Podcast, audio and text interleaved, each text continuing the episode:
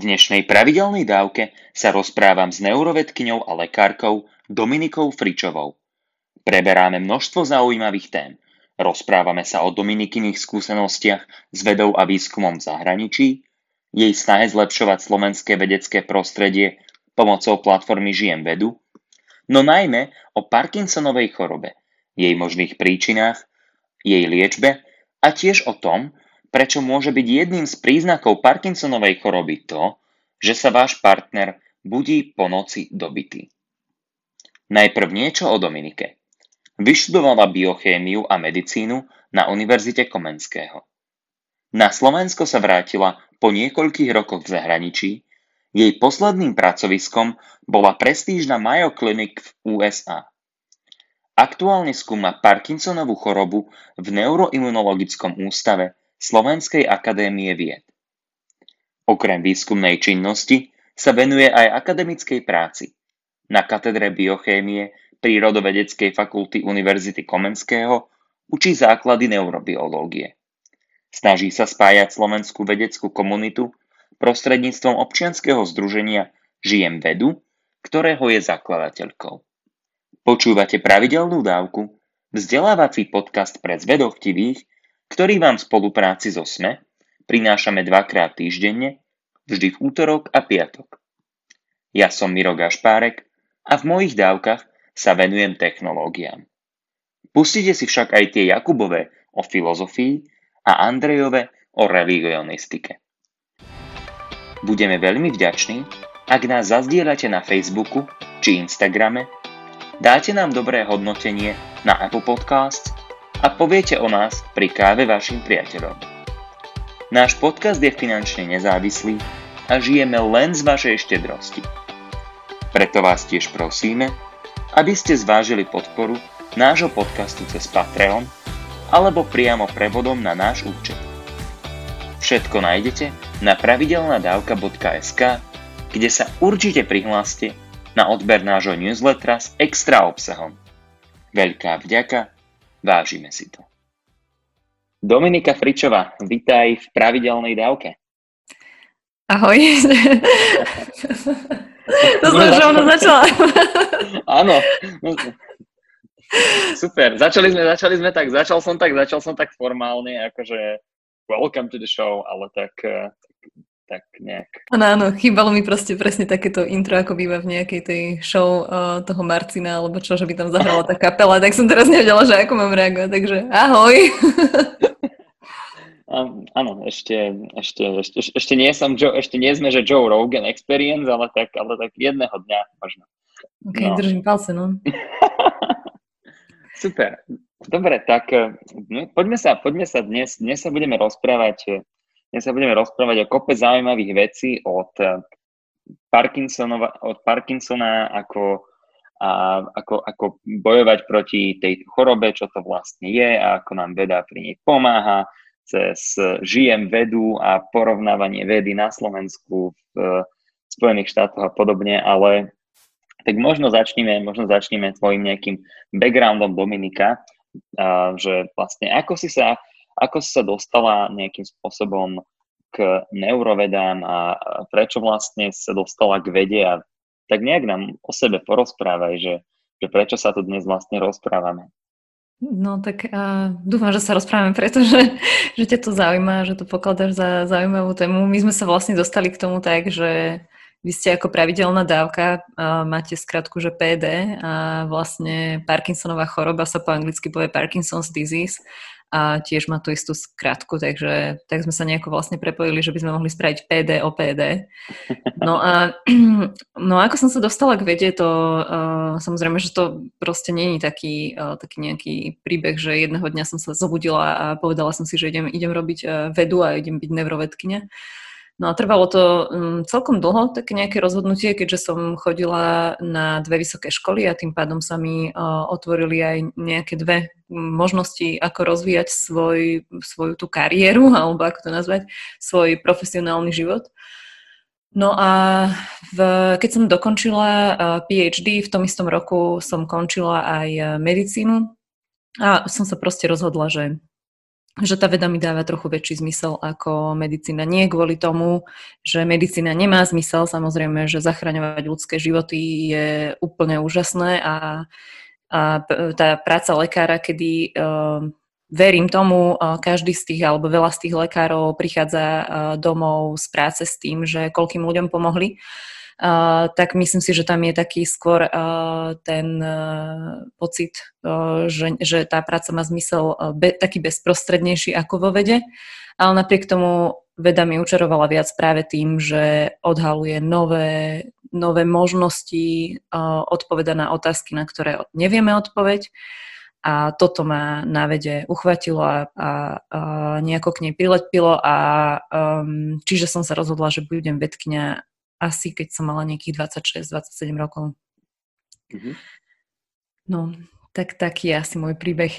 Ale to, to, je veľmi, to, je veľmi, to je veľmi zaujímavé, že veľa, veľa ľudí, lebo ja som napríklad rozmýšľal možno tak, tak podobne, ja som sa rozhodoval, že či sa venovať viac medicíne alebo takým tomu bioinžinierstvu a ja som aj mal podanú prihlášku na medicínu do Londýna, ale ja som potom nejak, nejak tak dostal taký, taký pocit, že, že ako keby skúmaním tých nejakých fundamentálnych procesov a v ľudskom tele a tým kvantitatívnym popisom na tej všeobecnej úrovni možno môže mať, môže mať taký iný, iný typ impactu, že nebudem síce vidieť možno ako ten, ako ten človek, ako ten človek mi podá ruku, že a ďakujem, že ty si ma vyliečil alebo niečo také, ale že možno ten lekár povie, že hm, tieto nové skalpely, čo sme dostali, tie sú také super, že dobre sa s tým robí a tým vlastne pomôžu, pomôžu ľuďom. Takže, takže to má možno taký globálnejší aspekt, keď robíš takúto nejakú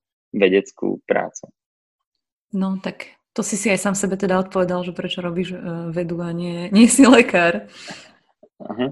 Ale, ale zase ja, ja akože, a, a nechcem, nechcem úplne, úplne do toho, do toho možno, možno, možno zachádzať, ale ja mám vždy takú trošku, sa to hovorí, dichotomiu v hlave, že, že áno, že, že akože robí, neviem, ja robím teda výskum, ale že mám pocit, že ten inžinierský výskum je trošku, trošku iný od takého toho, toho vedeckého, vedeckého výskumu, alebo aspoň, že tie, tie motivácie sú trošičku ako keby možno, možno, možno iné, ako keby, alebo že tá, tie otázky, ktoré sa pýtame, sú trochu iné, že čo si, čo si o tom myslíš? Lebo ja mám často pocit, že, že, že v našom výskume my riešime to, že, či, že, fungu, že otázka je, že či to funguje, alebo ako vyriešiť ten problém, aby to nejak fungovalo.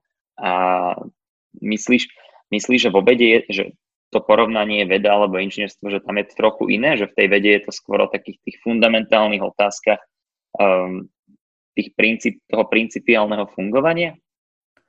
No áno aj nie, podľa mňa. Um Práve, ja si myslím, že celá veda by mala ísť takým štýlom, že by mala byť, teraz poviem zase také, také pekné dlhé slovo, že multidisciplinárna.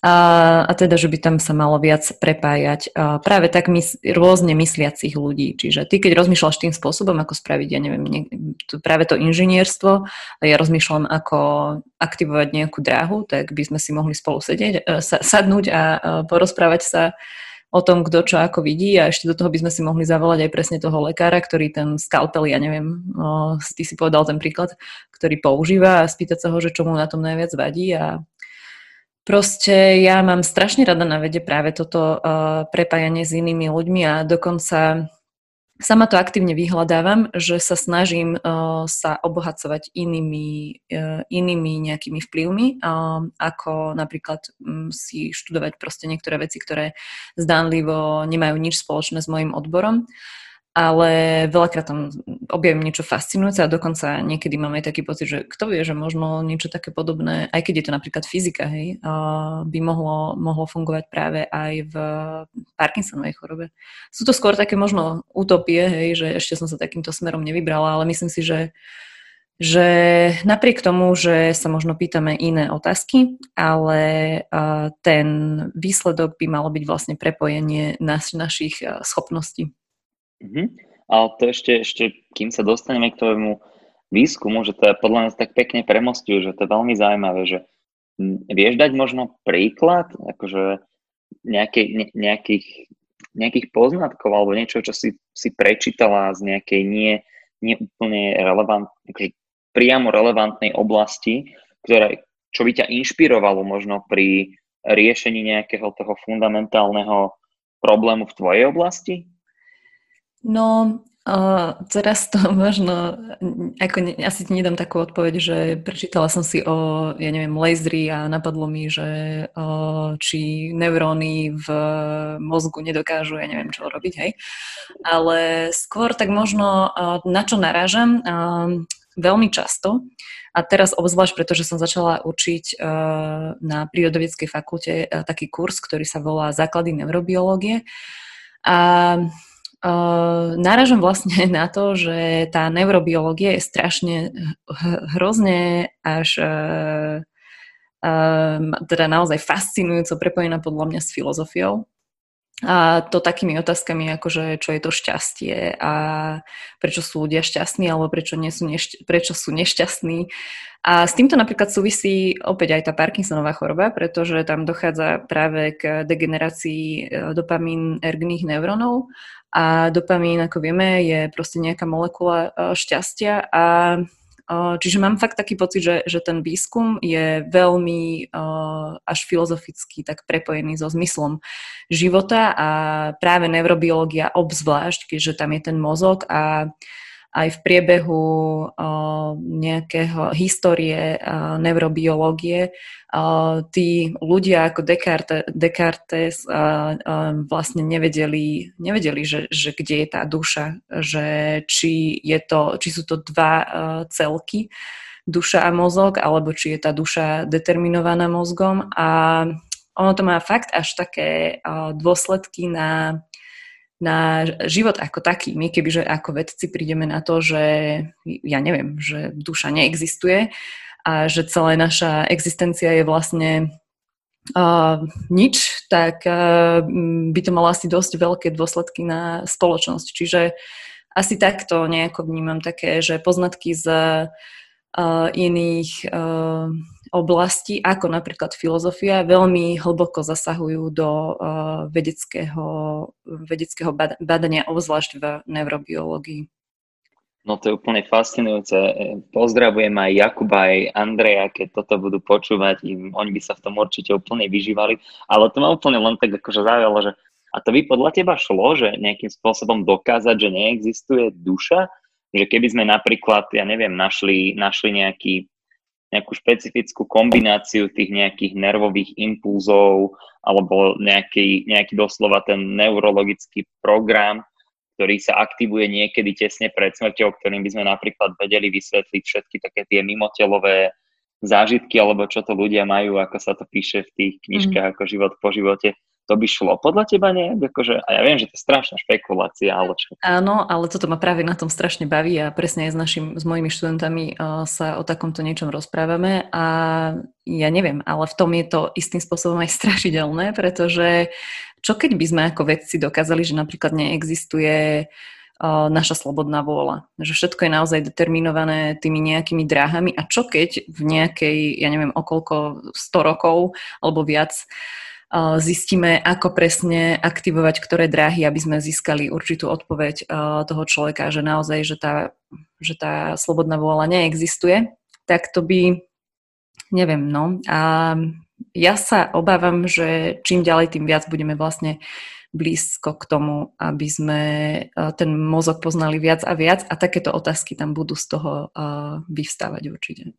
A ešte, aby sme na poslednú minútu spravili radosť všetkým filozofom, etikom a morálnym, morálnym uh, fandom, tak, uh, tak, tak sa ťa spýtam, a že podľa teba v takomto prípade, keby si na niečo takéto prišla, hej, že na strašne nejaké kontroverzné takéto, takýto objav, alebo na nejaký objav, ktorý môže byť potenciálne, um, nechcem povedať, že zneužitý, ale značne nabúra našu, našu predstavu o svete že zverejnila by si to? Lebo, lebo ja som raz mal takú diskusiu, takú diskusiu mm. s pár kolegami, uh, filozofmi, presne o tom, že či keby som našiel nejaký úžasný, úžasný, úžasný akože geneticky upravený, keby som vytvoril geneticky upravený vírus, ktorý môže byť strašne nebezpečný, alebo keby som niečo takéto našiel, či by som to pustil do verejného diskurzu, že ty by si pustila takúto informáciu, napísala by si o tom ten Nature článok? Neviem, či Nature článok, ale um, ja som zastanca úplne uh, pravdy. A ak by som prišla na niečo, o čom som presvedčená, že je pravda, tak uh, určite by som určite by som to zverejnila. A myslím si, že ako je to aj strašne veľakrát vo vede, hej, to není teraz iba tieto nejaké otázky, ale tak dajme tomu CRISPR-Cas9, ty si tiež o tom mal podcast, ja s tým, ja s tým robím. A uh, áno, aj tam vlastne sa, sa už približuješ na nejakú takú tenkú čiaru.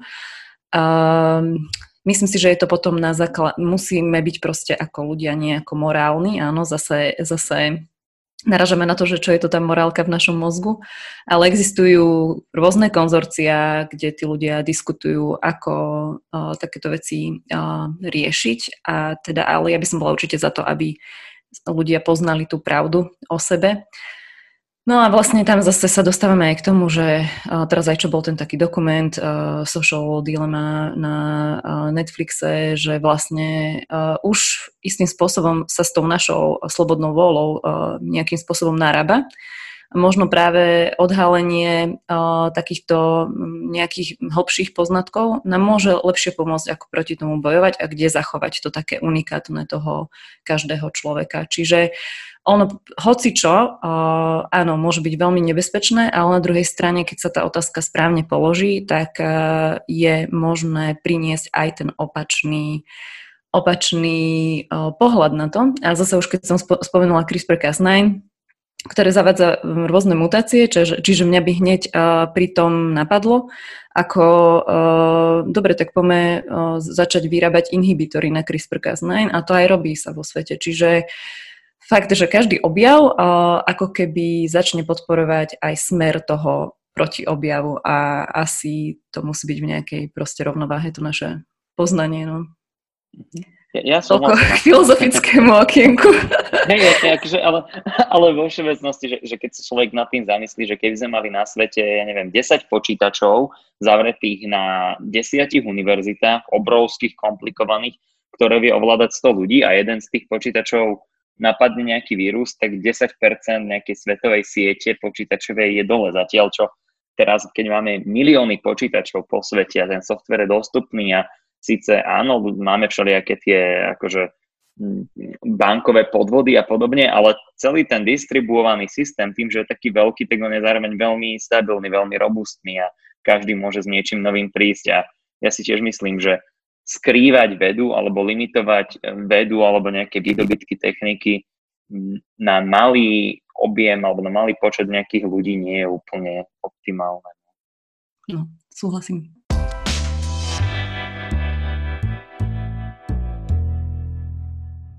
Poďme k tomu Parkinsonovi, keď máme teda PD o PD.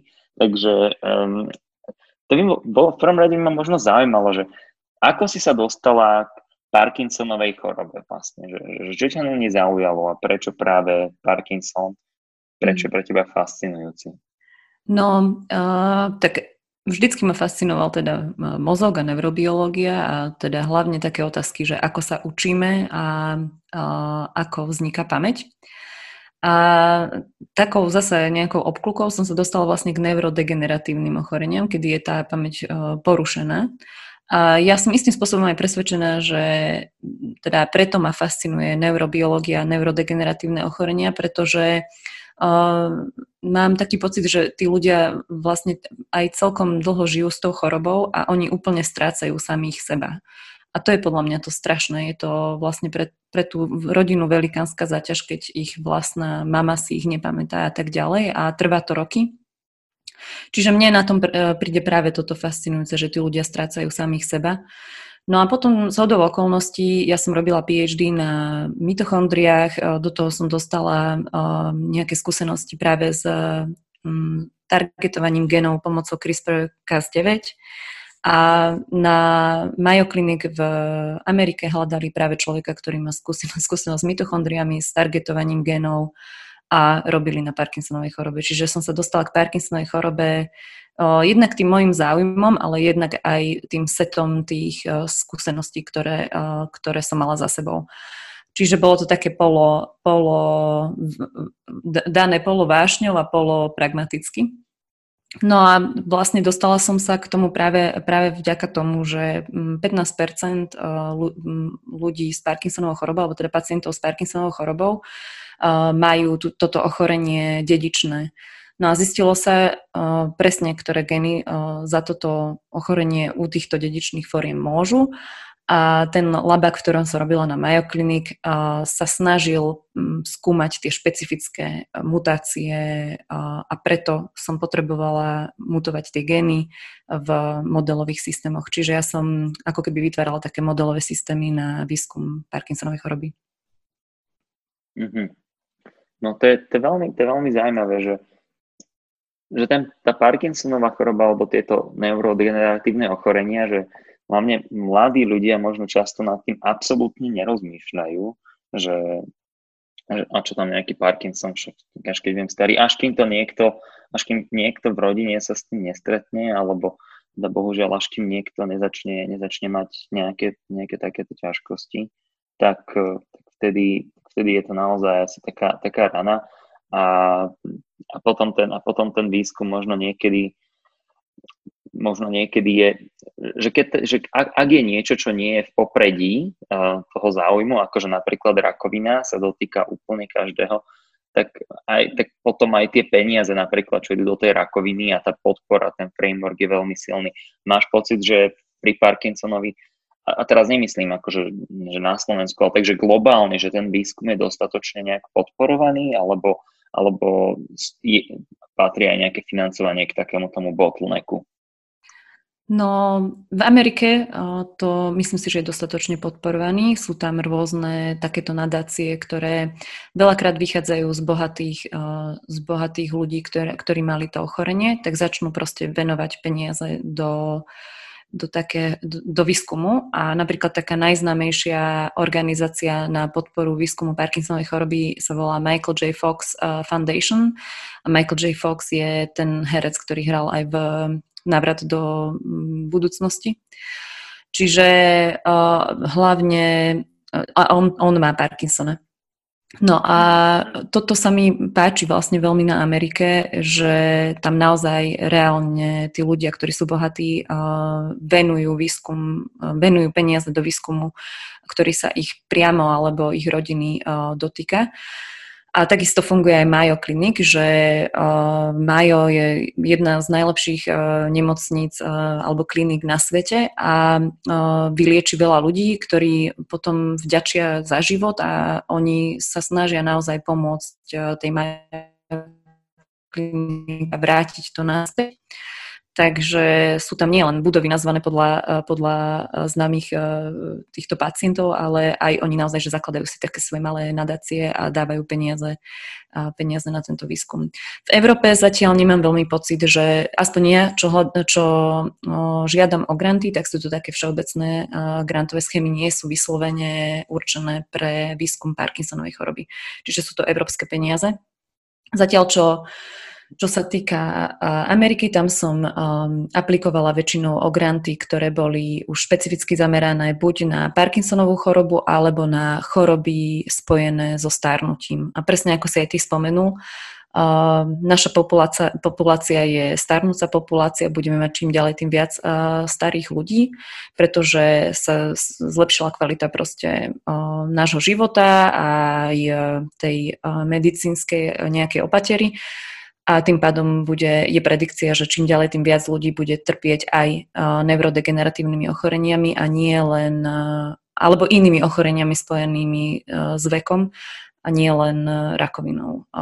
Takže áno, súhlasím, že, že väčšina, veľa peňazí je venovaná do rakoviny, ale sú, takéto, sú aj takéto proste oblasti a myslím si, že ich bude čím ďalej, tým viac.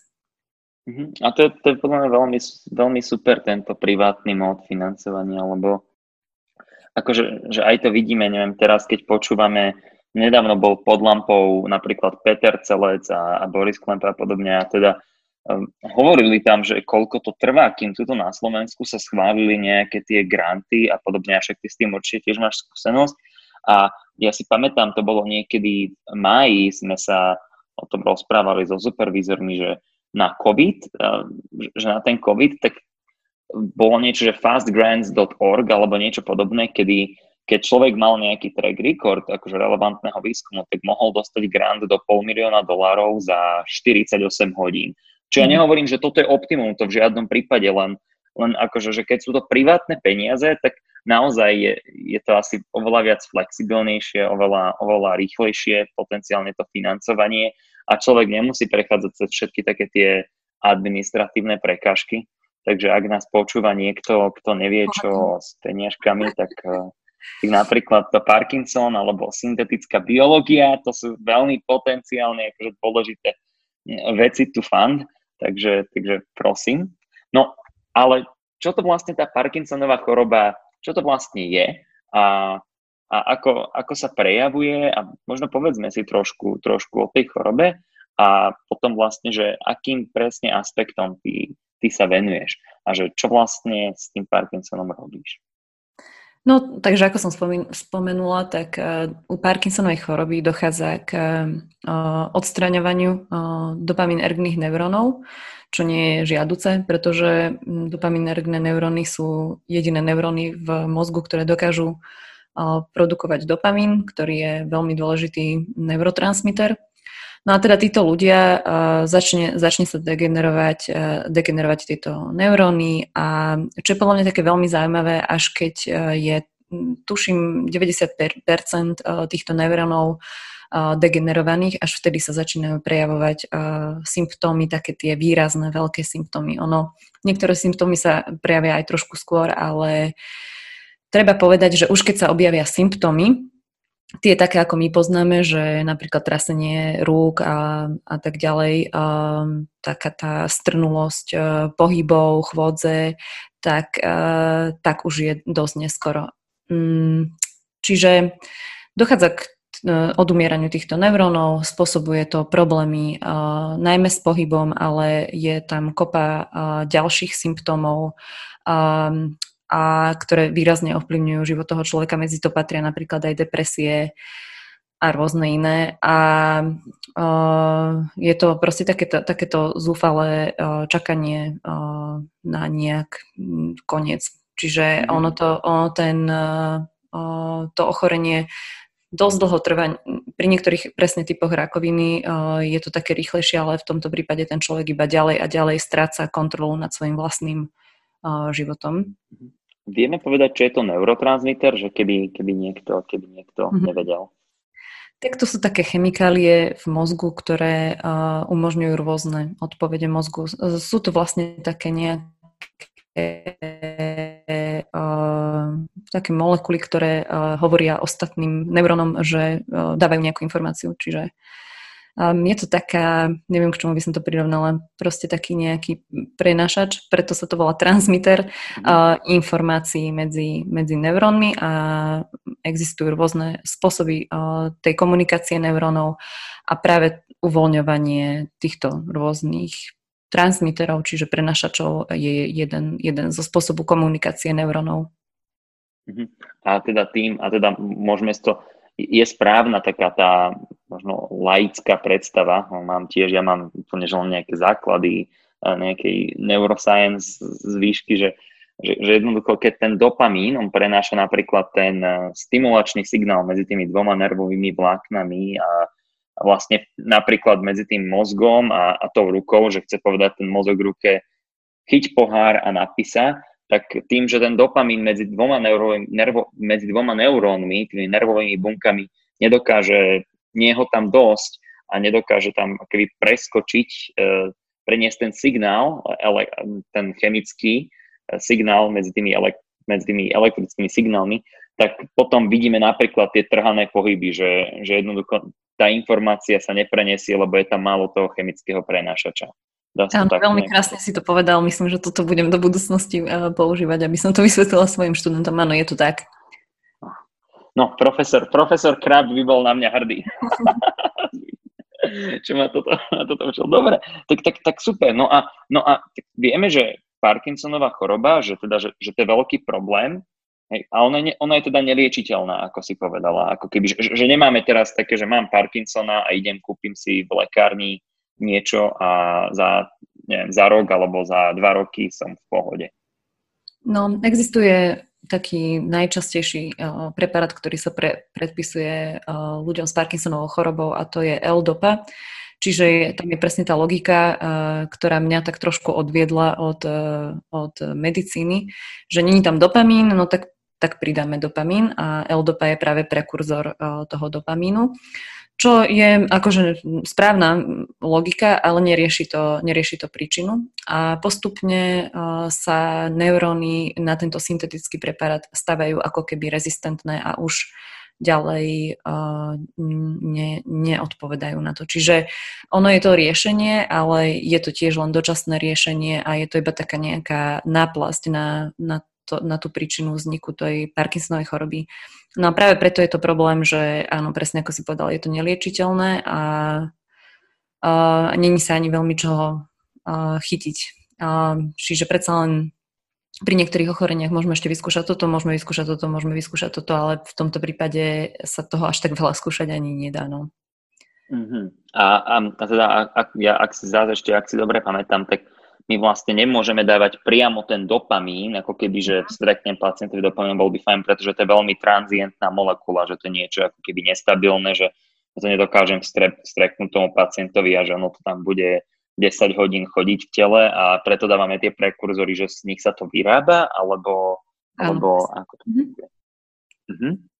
No a a dobre, takže už vieme, že, aj to, že je to veľký problém, aj nie je dobre riešený zatiaľ, a ako k tomuto, k tomuto problému, k tej Parkinsona vlastne, čo skúmaš ty a ako k tomu prístupuješ?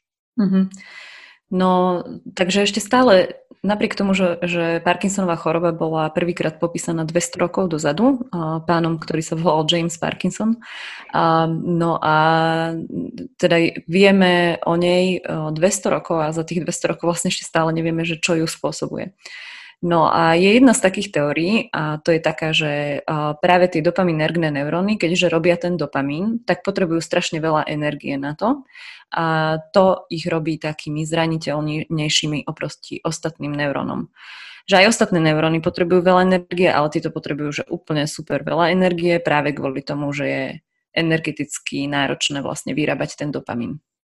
No a ako vieme už, ja neviem, zo základnej školy e, energetická továreň bunky sú e, mitochondrie, no a teda tieto mitochondrie sú špeciálne namáhané u dopaminergných neurónov a tým pádom sa aj rýchlejšie opotrebovávajú. A keď e, sa mitochondria zničí, tak musí byť rýchlo taká zničená mitochondria rozoznaná, musí byť odstranená z bunky, alebo respektíve tzv. zrecyklovaná, čiže sa opraví, hej. A, alebo sa teda vyrobia z tých komponentov nové čerstvé e, mitochondrie. No a to je kvôli tomu, že keď je tá mitochondria poškodená vnútri bunky, tak začne vyrábať uh, také uh, veľmi nebezpečné niektoré látky, ako napríklad reaktívne druhy kyslíka, uh, mm. ktoré napadajú práve uh, tie neuróny.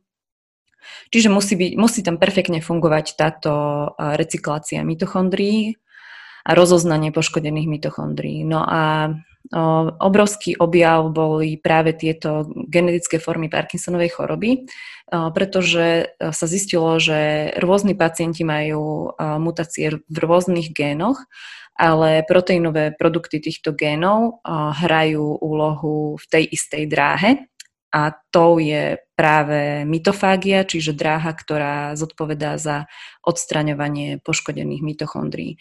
Takže to, čo robím ja, skúmame mitofágiu u pacientov s Parkinsonovou chorobou a zistujeme, ako, ako ju opraviť. No. Mm-hmm. Takže, takže ak, som to, ak som to správne pochopil, tak dopamín je pre tú bunku to je strašne drahá molekula, lebo to nie je jednoduché vyrobiť, ako len tak, neviem, nejaký nejaké ATP a oni pritom ako doslova ako každý stroj, však aj tá, keď to predstavíme, tak každý stroj, keď sa veľa namáha, tak sa opotrebováva. Keď ten stroj sa pokazí, tak rýchlo ho potrebujeme dať nejakým spôsobom buď opraviť, alebo vymeniť, lebo inak ten stroj začne robiť šarapatu, paru, škrípať a môžu začať z neho vyletovať skrutky. A ty vlastne sa venuješ tomu, ako tie, ako tie stroje čo najefektívnejšie opravovať. Áno, Mm-hmm. A... Mhm. Ide ti to.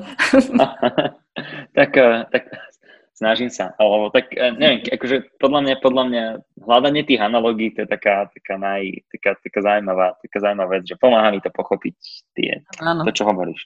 No a, no a vlastne, ako si, ako si takýto výskum možno máme, máme predstaviť, že, že čo tam vlastne, akože, že, že keď povieš, že ja sa, ja sa snažím skúmať, ako sa opravujú e, teda bunkové energetické továrne.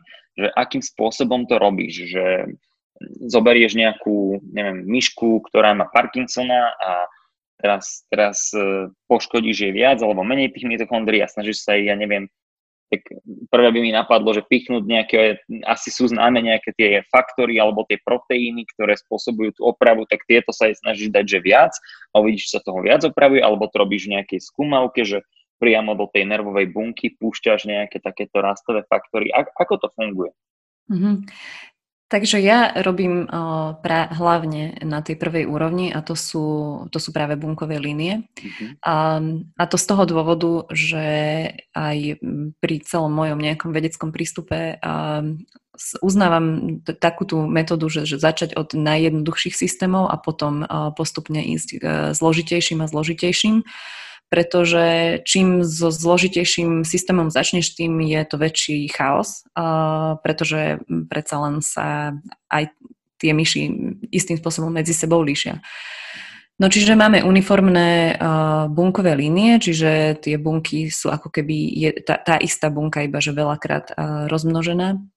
A to nám umožňuje jednoduchšie popísať uh, tie jednotlivé mutácie. Čiže to, čo ja robím, je, že zavádzam mutácie u tie, ktoré sú spojené s Parkinsonovou chorobou, u týchto bunkových línií a potom sa snažím uh, pozerať, ako ich, uh, ako ich to ovplyvňuje, uh, čo konkrétne, aké dráhy a potom aj uh, to, ako tie dráhy naopak uh, nie um, poškodzovať, ale ako ich aktivovať. Čiže áno, je to, je to najprv na tejto úrovni týchto buniek a potom samozrejme od tejto úrovne buniek ideš na uh, trošku bližší systém, čo sú dopaminergné neuróny, ale stále v kultúre.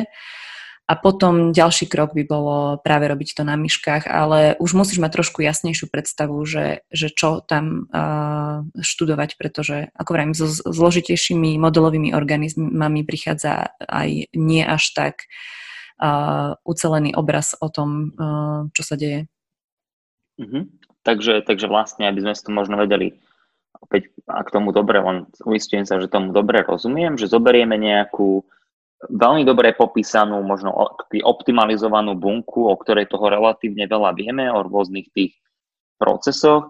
A potom začneš sa pozerať, ako upravovať tú expresiu, tú, keby tú produkciu tých rôznych proteínov, akože tú expresiu tých genov a, a snažíš sa, a snažíš sa teda zistiť, ako to ovplyvní napríklad ten, tú výstupnú napríklad tú rýchlosť alebo tú schopnosť regenerácie tých mitochondrií, ako nájsť tú čo, keby, čo najlepšiu, čo, ako, ako to najviac rýchli. Potom to vyskúšaš na niečo menej lepšie popísanom, čo sú napríklad tie dopaminergné, ak som to dobre povedal, neuróny a mm-hmm. potom, keď už by sme tomuto veľmi dobre rozumeli, tak by si to, by si povedala fajn, tak tuto musíme dať v úvodzovkách x jednotiek e, rastového faktora 48, e, ktorý potom značne zlepší tú schopnosť opravy, môžeme to vyskúšať na myškách a ideálne potom za niekoľko rokov, keby sme zistili, že toto veľmi dobre pomáha tým myškám regenerovať tie mitochondrie, tak to môžeme vyskúšať na ľuďoch. Akože nejakým takým. Je toto nejaký správny spôsob uvažovania, alebo som úplne, že... Áno, áno, je to správny. Ale ako ono je to trošku zložitejšie v tom, že uh, že tým, že sa nevie úplne presne tá príčina tej Parkinsonovej choroby, tak uh, napríklad u myšiek uh, sa ťažšie modeluje hej, tá Parkinsonová choroba, ktorá by zodpovedala presne tomu, čo sa deje u ľudí. Čiže ako keby tým výskumom, uh, keď už ideš do nejakého ďalšieho modelového systému, tak uh, zavádzaš tam, uh, na, navodzuješ tú Parkinsonovú chorobu trošku takým nie úplne uh, úplne rovnakým spôsobom, ako je navodená u ľudí. Aby som povedala ako uh, príklad, tak používajú sa na to tzv. neurotoxíny, je to napríklad rotenón alebo parakvat, ktoré uh, spôsobujú práve degeneráciu tých uh, dopaminergných neurónoch, neurónov. Čiže u myší, aby sme vyrobili Parkinsonovú chorobu, tak sa doslova krmia rotenónom, a to je ako taký najbližší stav k uh, tej Parkinsonovej choroby u ľudí, ale není to úplne presne to. Čiže, mhm. aby som možno aj vysvetlila, že prečo to tak všetko uh, tým vedcom dlho trvá, uh, oni sa vlastne každým tým krokom vo svojom výskume snažia nejakou fakt aproximáciou dostať bližšie a bližšie k tomu stavu, ktorý sa, ktorý sa nachádza u ľudí a mnohé tieto výstupy sa približujú k tomu, ale vždy, nie je to vždy také jednoznačné. A toto je aj trošku taká, akože, čo sa týka toho vedeckého, vedeckého bádania, že človek ako vedec musí na toto myslieť, že nie vždy sa všetko dá uh, 100% uh, tvrdiť a veľakrát sa musíme vyjadrovať pomaly ako právnici, že áno, je to možné, že by to mohlo byť aj takto, keby to bývalo takto, uh, pre, pretože um, stretla som sa aj s takými prístupmi, kde sa pomaly niektoré výsledky až znasilňovali, pretože, pretože sme chceli niečo strašne vidieť alebo dokázať ale nie je to úplne uh, správne to tak robiť. Takže áno, musíme, preto začíname od tých, preto to aj tak dlho trvá, preto začíname od tých uh, jednotnejších podmienok a blížime sa viac a viac k ľuďom, ale uh, práve to, že sa tá príčina tej Parkinsonovej choroby nepozná úplne, úplne presne, tak to robí aj tú cestu dlhšou a zložitejšou. Mm-hmm.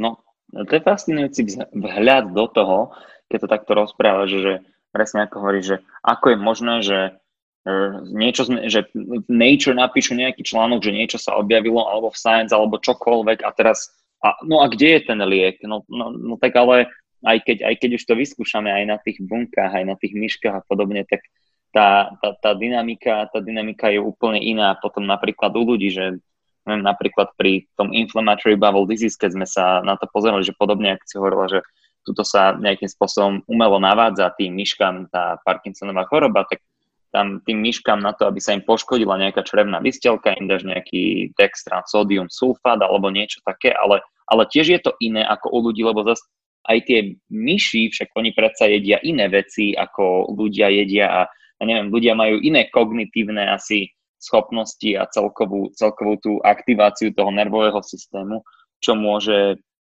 čo môže úplne teda zmeniť, zmeniť celý, ten, celý ten systém. No ale spýtal by som ťa, spýtal by som sa ťa, že myslíš, že je možné, že v dohľadnej dobe, a možno dve otázky k tomu Parkinsonovi. Či v dohľadnej dobe budeme mať e, nejaký liek na Parkinsona, alebo či je niečo také vôbec možné, že by táto choroba bola liečiteľná. A druhá taká, akože asi zjavná otázka, že ako sa chrániť proti Parkinsonovi. Dá sa to? Máme nejaké metódy na prevenciu? No takže um, samozrejme verím, neviem, čo je pre teba dohľadná doba. Verím tomu, že bude liek na Parkinsonovú chorobu a uh, ono ten výskum ide po strašne rôznych uh, líniách. Ja napríklad sa venujem práve napríklad tej mitofágii alebo takýmto procesom, ale potom je strašne veľa rôznych skupín na svete, ktoré pristupujú k tomu iným spôsobom. A napríklad, hej, že chýbajú nám ergné neuróny a nejdeme im dať ten prekurzor L-dopa, lebo vieme, že to nefunguje, ale tak poďme skúsiť transplantovať napríklad ergné neuróny. A to sa, to sa istým spôsobom tiež darí, čiže ja si viem predstaviť, že z rôznych prístupov sa určite približíme k tomu, aby sa tí ľudia s Parkinsonovou chorobou mali lepšie. Čiže ono to možno není úplne, že, že liek opäť tej príčiny, ale minimálne uh, pomôcť tým pacientom a nie len uh, dodaním nejakej chemikálie, ale dodaním funkčných neurónov. No a čo sa týka tej prevencie, no opäť tým, že neexistuje zatiaľ úplný poznatok o tom, že pre, čo, to, čo to spôsobuje, ja osobne som zastanca toho, že uh, zrejme je to viac geneticky podmienené, aj keď to nemám ešte do, dokonale preskúmané, ale myslím si, že existujú variácie rôznych, uh, rôznych génov. Nemusia to byť mutácie, ktoré by mali rovno patologický efekt, ale zrejme je to niekoľko variácií, ktoré sa nachádzajú v tom genome, ktoré nás, ktoré nás robia zraniteľnejším voči tej Parkinsonovej chorobe.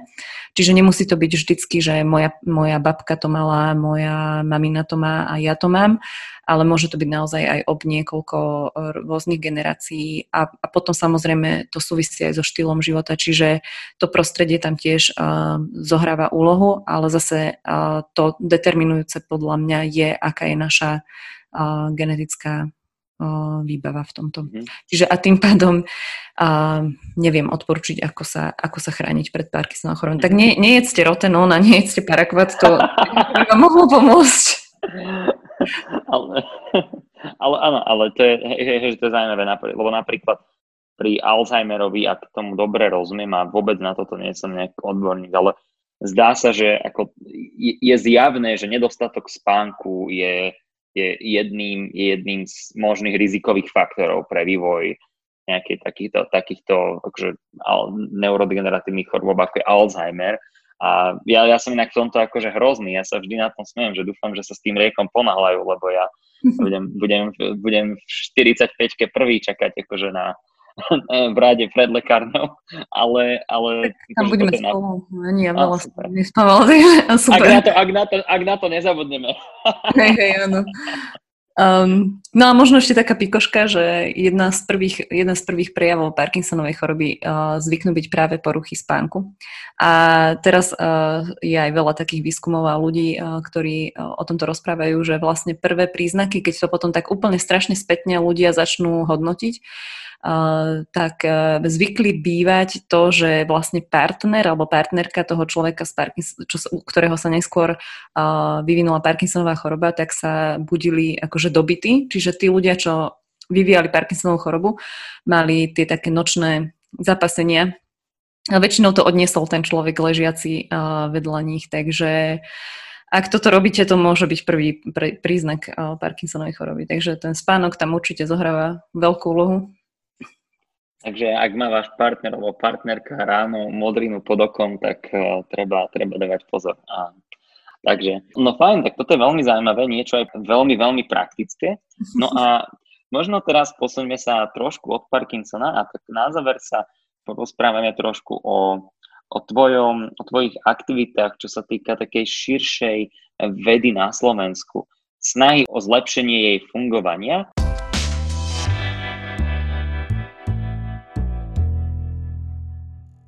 Ty si vlastne spolu založila, ak tomu dobre rozumiem, platformu Žijem vedu, kde, kde prakticky každý deň pribúdajú zaujímavé, aspoň na Facebooku, keď to sledujem, nejaké zaujímavé PhD, postdoc, e, pozície, zaujímavý výskum sa tam diskutuje a, a podobne, taká dobrá platforma na vzdelanie skúsenosti, že ako, pre, prečo si založila vlastne Žijem vedu a ako sa bude vyvíjať ďalej, pretože viem, že je nové logo, čo je úplne, úplne super a nedávno a že zas sa urobila taká platforma, že veda pomáha, tak možno povedz nám o tomto trošku viac a potom môžeme tak plynule prejsť do toho, že aký je z tvojho hľadiska ten rozdiel medzi vedou na Slovensku a v zahraničí. No takže žijem vedu som založila, keď som prišla na Mayo Clinic a prvý rok uh, som žijem vedu bola iba ja a tým pádom žijem vedu ani až tak veľmi nežilo. Uh, čiže naozaj tú dušu do toho vniesli až uh, ďalší ľudia, ktorí sa k nám pripojili a uh, začalo sa to trošku viac hýbať aj po rôznych uh, iných rôznych aktivitách. No a tu možno tak trochu odbočím, ale chcela by som vlastne pri tom tak povedať, že myslím si, že je dôležité si uvedomiť, že veľakrát, keď máte chuť niečo urobiť, tak to proste uh, urobte, akože myslím niečo dobré, hej. Uh, lebo nikdy neviete, že o pár rokov, uh, čo sa na to nabalí a možno, možno kebyže sa tam tí ďalší ľudia nenabalia, tak by žijem vedu o dva roky, tri roky zaniklo, možno keby som sa teraz vrátila, teraz by som sa začala viac tomu venovať a začalo by ožívať až teraz, ale uh, Mala som taký pocit, že vtedy proste prišiel taký impuls kvôli rozk- rozkladaniu eurofondov a už tu táto platforma bola na to, aby pomohla tú situáciu riešiť. Čiže veľakrát zdanlivo, um, zdanlivé hlúposti vám dokážu proste spôsobiť taký ten nabalovací efekt neskôr. A v tomto chcem iba tak, akože povedať niečo také optimistické, že, uh, že má to zmysel robiť takéto veci a uh, žijem veduje podľa mňa jeden z takých príkladov. No a um, áno, Žijem vedu rozbehlo rôzne, rôzne aktivity vďaka prítomnosti mnohých ľudí, ktorí uh, sa na tom podielajú. Máme konferenciu, robíme podcasty.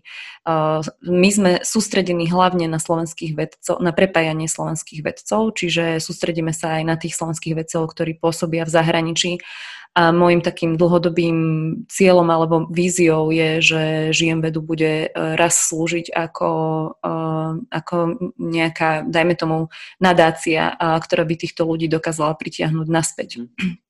na Slovensko, pretože je to veľmi, veľmi dôležité a potrebné. No a um, veda pomáha uh, je taký, taký side product uh, kvôli tomu, že je sústredená iba na COVID a je to celkom uzavretá uh, komunita, čiže ne, nemáš taký prístup, nemajú tam um, verejnosť veľmi prístup, je to mm-hmm. proste uzavretá komunita, komunita vedcov sústredená na COVID. Uh, ale budeme podobnú platformu využívať aj pre Žijem vedu a to je práve jedna, jeden z tých ďalších uh, rozdielov, ktorý sa práve teraz uh, deje. Nové logo, nová web stránka, bude nová platforma. A tiež musím pri tomto zdôrazniť, že, uh, že zase toto spôsobil, spôsobilo aj aj to, že sa k nám pridali ďalší ľudia, ktorí už nie sú iba vedci, ale sú, je to napríklad Mišo Tome, ktorý je copywriter, ktorý nám zase dohodil skvelého dizajnera a mám taký pocit, že práve tu je opäť tá multidisciplinarita v tom, že aby sa napríklad nejaké dobro šírilo aj medzi vedcami, tak predsa len potrebujeme pomôcť aj takých nejakých ľudí, ktorí rozumejú marketingu a tak ďalej a tak ďalej. Čiže um, preto sa deje táto zmena, lebo tam prišiel zase nejaký nový vietor a nové impulzy a myslím si, že žijem vedu, je tu s nami už 4 roky a je na čase, aby sme, aby sme ukázali, že sa hýbeme a meníme. No, takže neviem, či som na to odpovedala, ale, uh, ale tak asi, no. Ale, ale to je podľa mňa úplne, úplne fascinujúce. Ja si pamätám, keď som bol na tých konferenciách, akože žijem vedu a bolo to strašne zaujímavé, že, že človek počul, že počul o tých rôznych, ako by som to povedal, aj, aj radostiach, aj strastiach, alebo celkovo o tom spôsobe uvažovania tých rôznych ľudí, či už zo Slovenska, z Česka, zo zahraničia. A jednoducho, ako keby možno že, že ľudia, že každý z nás má, má nejakú časť problémov, ktoré, akože, ktoré nedokáže sám vyriešiť, ale niektorý na to môže mať veľmi efektívne riešenie alebo veľmi dobrý návrh na to, ako napríklad u ňoho na pracovisku, u ňoho na pracovisku to funguje, hej, že, že napríklad ja mám v mojej výskumnej skupine, tak my máme akože perfektné vzťahy medzi sebou, perfektný access k supervízorom, ktorí sú proste, že na všetko odpovedajú prakticky hneď, keď niečo potrebujem, alebo to neriešim, ale zase nepodarilo sa mi za rok rozbehnúť nejaký eh, akože group Slack jednoducho, kde by sme by sme stali, ktoré robia iné za výskumné skupiny, kde, kde to vidím, že si každý deň tam posielajú štúdie a o tom tam diskutujú a potom sa dohadujú, kto s kým pôjde hrať ping-pong. A že to je taká veľmi živá výmena, že napríklad toto úplne nemáme. A každý, a to je taká maličkosť úplná, ale každý tom, takéto problémy, jeden alebo druhý môže byť schopný e, lepšie vyriešiť alebo lepšie adresovať a, a to je strašne super, keď, keď takýmto spôsobom ľudia si môžu vymieňať tie skúsenosti. Aj pri tých oveľa väčších veciach, než je nejaký Slack alebo... No, jasné. Uh-huh. To je tá krása prepájania tých ľudí, čiže uh-huh. uh, myslím si, že to je také naša uh, hlavná myšlienka prepa- prepájať tých slovenských vedcov. No, no fajn, no a poďme sa, poďme sa ešte možno tá posledná otázka, lebo však nechcem ťa úplne nejak zdržovať, ale posledné dve možno, že ako zlepšiť situáciu vo vede na Slovensku, že čo taký, a, a tak inak, že čo taký ten úplne, že podľa teba low hanging fruit, že, že, že niečo, na čo nepotrebujeme, že, že dovedzme sem e, výskumnú skupinu Kipa Torna a postavme mu urýchlovač a potom toto bude celé fasa. Ale čo je taký ten low hanging fruit, ako by sme zlepšili situáciu vo vede a ja teda, že disclaimer, aby, aby to niekto nepovedal, ja si myslím, že slovenskí študenti aj vedci sú šikovní, ale, ale možno niekedy ten štát alebo, alebo tá administratívna záťaž je oveľa väčším problémom. To by bola prvá otázka, ten low hanging fruit. A potom druhá, že čo by si poradila mladým začínajúcim vedcom a aj na Slovensku a aj, aj vonku? No, tá prvá otázka je e, zdanlivo e, veľmi jednoduchá, ale je to, ako som sa vrátila na Slovensko, tak uh, vidím, že je to hrozne zložité. Um, ja by som povedala, že keď to porovnám s Amerikou a aj sme túto tému trošku načreli, aj preto uh, odpoviem asi týmto spôsobom, je, že potrebujeme takých ľudí, ktorí, ktorí zmýšľajú o vede ako o niečom uh, hrozne dôležitom. Ako Slováci takto proste nerozmýšľajú. Mm-hmm. A zrejme je to takou nejakou našou výchovou. Čiže ja som presvedčená o tom, že uh, musí sa zmeniť školstvo od, ja neviem, základnej školy, aby uh, ľudia rozmýšľali inak. No a to je akože fakt asi zložitý problém, ale, um, ale ja si myslím, že toto je ten problém slovenskej vedy, je to, že nás spoločnosť nevníma ako, ako niečo dôležité. No a ten low hanging fruit, um, tu je tak strašne veľa až takých bazálnych uh, uh, vecí, ktoré sú tak relatívne ako low hanging fruit. Um, a to sú naozaj, že ako jeden príklad poviem, že Ehm, slovenské granty neposudzujú zahraniční eh, hodnotitelia, ale slovenskí a teda keď sú tam zahraniční, tak sú z Čiech. Um, a to je problém. A to je tak, uh, to je už proste frút, ktorý je na zemi, uh, čo treba proste zmeniť. To, to, to je napríklad, e, na, ale na druhej strane um, chcem povedať, že tým pádom, že sú to takéto niektoré bazálne veci, tak myslím si, že netreba až tak strašne veľa snahy a dajú sa relatívne rýchlo zmeniť. Čiže uh, ja pevne verím, že, že táto vláda, ktorá je teraz uh, aj na ministerstve školstva, uh, tak eh, sa im takéto nejaké malé zmeny, ako napríklad zavedenie zahraničných komisí pri hodnotení slovenských grantov, eh, podarí, podarí zmeniť. A už to bude úplne iná atmosféra, pretože nebudú tu ľudia proste eh, mať pocit, že, že je to rodinkárstvo, že je to skorumpované, že tento pozná toho a tak ďalej. A myslím si, že to pomôže aj takým naozaj um, zaujímavým projektom, aby, aby tu viac uh, rozkvitali. Uh-huh. No, čiže, um, čiže asi to a čo, čo sa týka študentov, no ja momentálne, ako som tiež už spomenula, učím ten uh, kurz uh, základy neurobiológie a ja mám pocit, že uh, sa pri ňom učím viac ako tí študenti, pretože uh, strašne veľa sa pýtajú, pýtajú sa zaujímavé veci a niekedy fakt aj neviem odpovedať. Už im musím povedať, že to už nemôžu nahrávať, lebo ja sa už niekedy až uh, trapne cítim, že niektoré veci uh, neviem, ale Zase ma to motivuje v tom dohľadať si to a poslať im ďalšie a ďalšie informácie.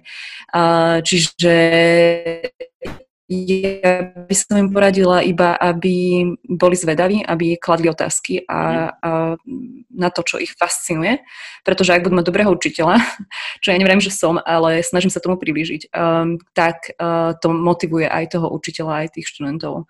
Čiže ak chcú ísť do vedy, tak proste treba byť zvedavý a treba sa pýtať. Takže asi tak. Teda poprvé, chodte do toho, po druhé, mm-hmm. buďte zvedaví a po tretie, pýtajte sa. Takže to je úplne, myslím si, že na záver nič, nič lepšie ako tri rady pre študentov. Poďte do toho, buďte zvedaví a pýtajte sa, nehambíte sa za to, že ste zvedaví. A sú podľa mňa úplne fantastickým ukončením našej diskusie. Takže ja by som ti Dominika chcel veľmi pekne poďakovať za tvoj čas a držím ti veľmi palce vo všetkom, čo robíš, eh, vo výskume, v hudbe, aj v snahe o také nejaké globálnejšie pozdvihnutie tej, tej slovenskej vedy, respektíve toho low hanging fruit, tak uh, veľmi ti držím palce a som rád, že sme sa v pravidelnej dávke mohli takto rozprávať.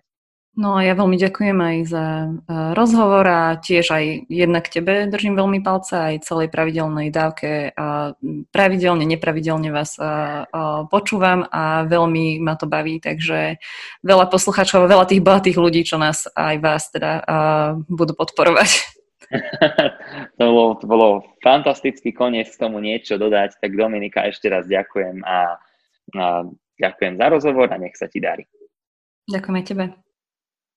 Toľko teda na dnes a vďaka za počúvanie. Ak máte ohľadom dnešnej dávky nejaký komentár alebo otázku, neváhajte a napíšte mi buď cez našu facebookovú stránku, alebo mi pošlite e-mail na miro zavináč pravidelnadavka.sk Už len pripomeniem, že pravidelnú dávku môžete odoberať v podcastových aplikáciách ako Apple a Google Podcasts či Spotify. Ak neviete ako na to, chodte na pravidelnadavka.sk, kde nájdete jednoduchý videonávod.